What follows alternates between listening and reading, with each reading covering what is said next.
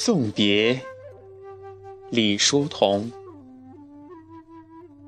长亭外，古道边，芳草碧连天。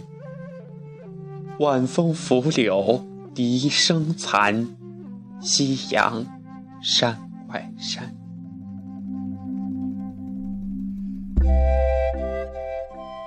天之涯，地之角。知交半零落，一壶浊酒尽余欢。今宵别梦寒。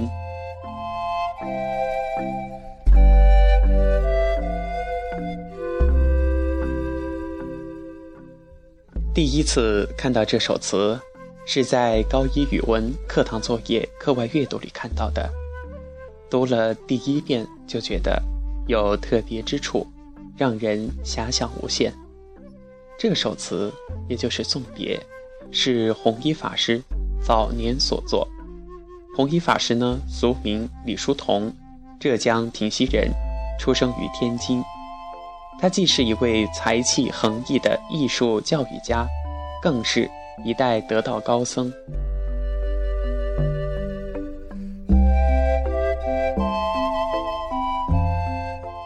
送别的意象和语言，基本上是对中国古典送别诗的继承。长亭饮酒，古道相送，折柳赠别，夕阳挥手，芳草离情，这些都是千百年来送别诗中常用的意象。但送别以短短的一首歌词，把这些意象都集中起来，是以一种集大成的冲击力。强烈的震撼着中国人的离别集体意识，所以送别也就成为中国人离别的一种文化心理符号。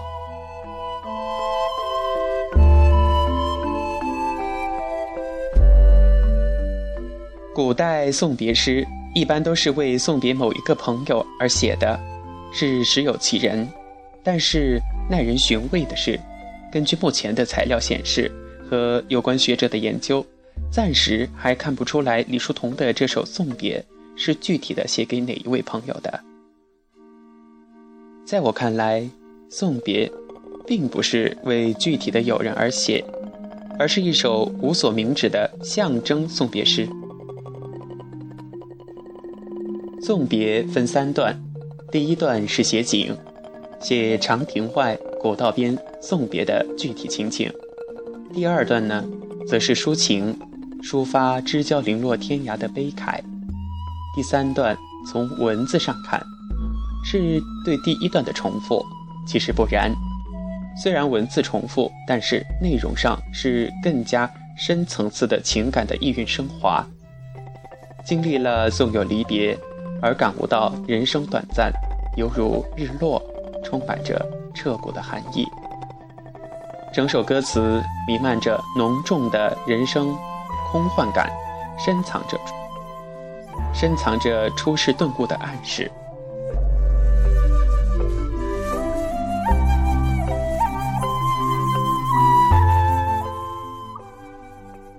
简而言之，送别实际上是用无所明指的象征，传达出李叔同送别朋友、感悟人生、看破红尘的觉悟。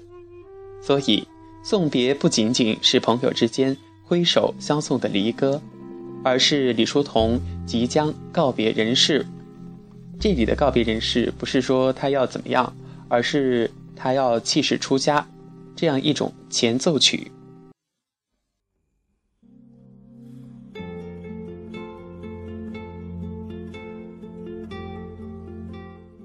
李叔同先生迄今留存的乐歌作品。有七十多首，他的作品大多借景抒怀，文词清新俊丽，声折抑扬顿挫，意境深邃渺远，可以说充满了中国古典美学的独特神韵。其中最具代表性，同时也是流传最广的填词作品《送别》，意境之唯美，曲调之淡雅，更是达到了中国古人讲究的哀而不伤。乐而不淫的至高境界。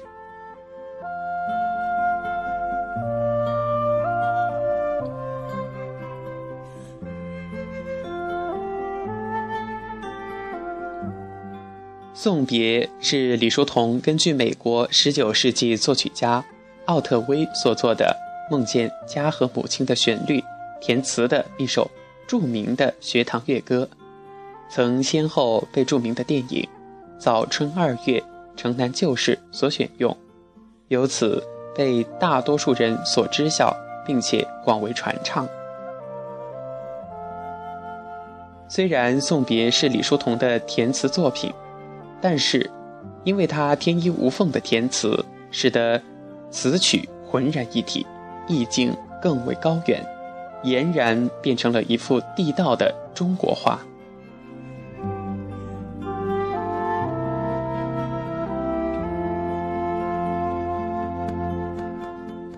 送别之所以会有如此淡雅唯美的意境，首先是其意象化的歌词风格。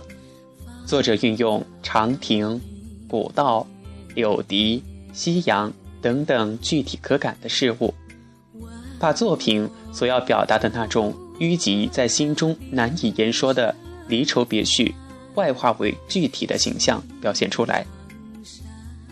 借景抒怀，景是情的外在映现，情是景的内在诉求，可以说情景交融，相互依托。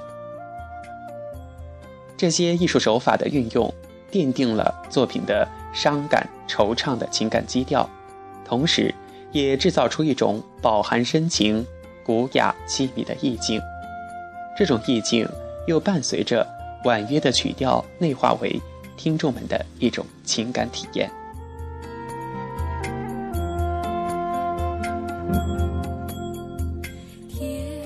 天之涯。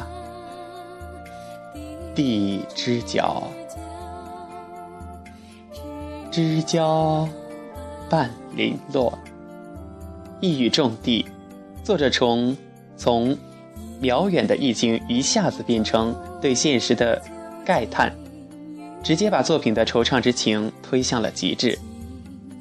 一壶浊酒尽余欢，朋友惜别，把酒临欢，抛开所有的愁绪凄苦。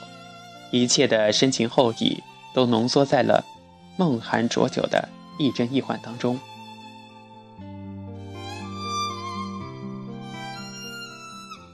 这首送别有几个转场，起承转合也显得浑然一体。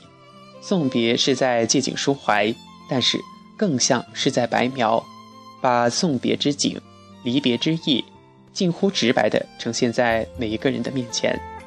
让我们慢慢的去体会其中的深意和浓浓的情感。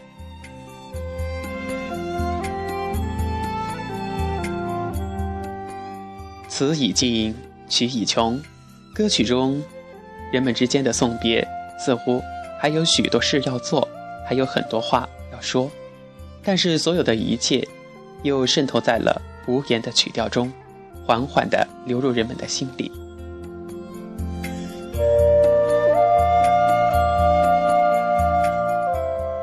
倾听乐曲，似乎是每一个人的心中都会悄然平添一股说不出的淡淡的惆怅和哀伤。作品在这样的基调中绵延流变，沉沉相思，淡淡哀愁，正是表达了当时弘一法师李叔同面临的特殊的人生境遇。碧连天，山外山，一壶酒，别梦寒。细听送别，长亭古道边的乐曲，又夹杂了多少人生悲心交集的感叹？送别正是在这样的淡远的意境中，不断的变换着人生聚散离合的悠远韵律。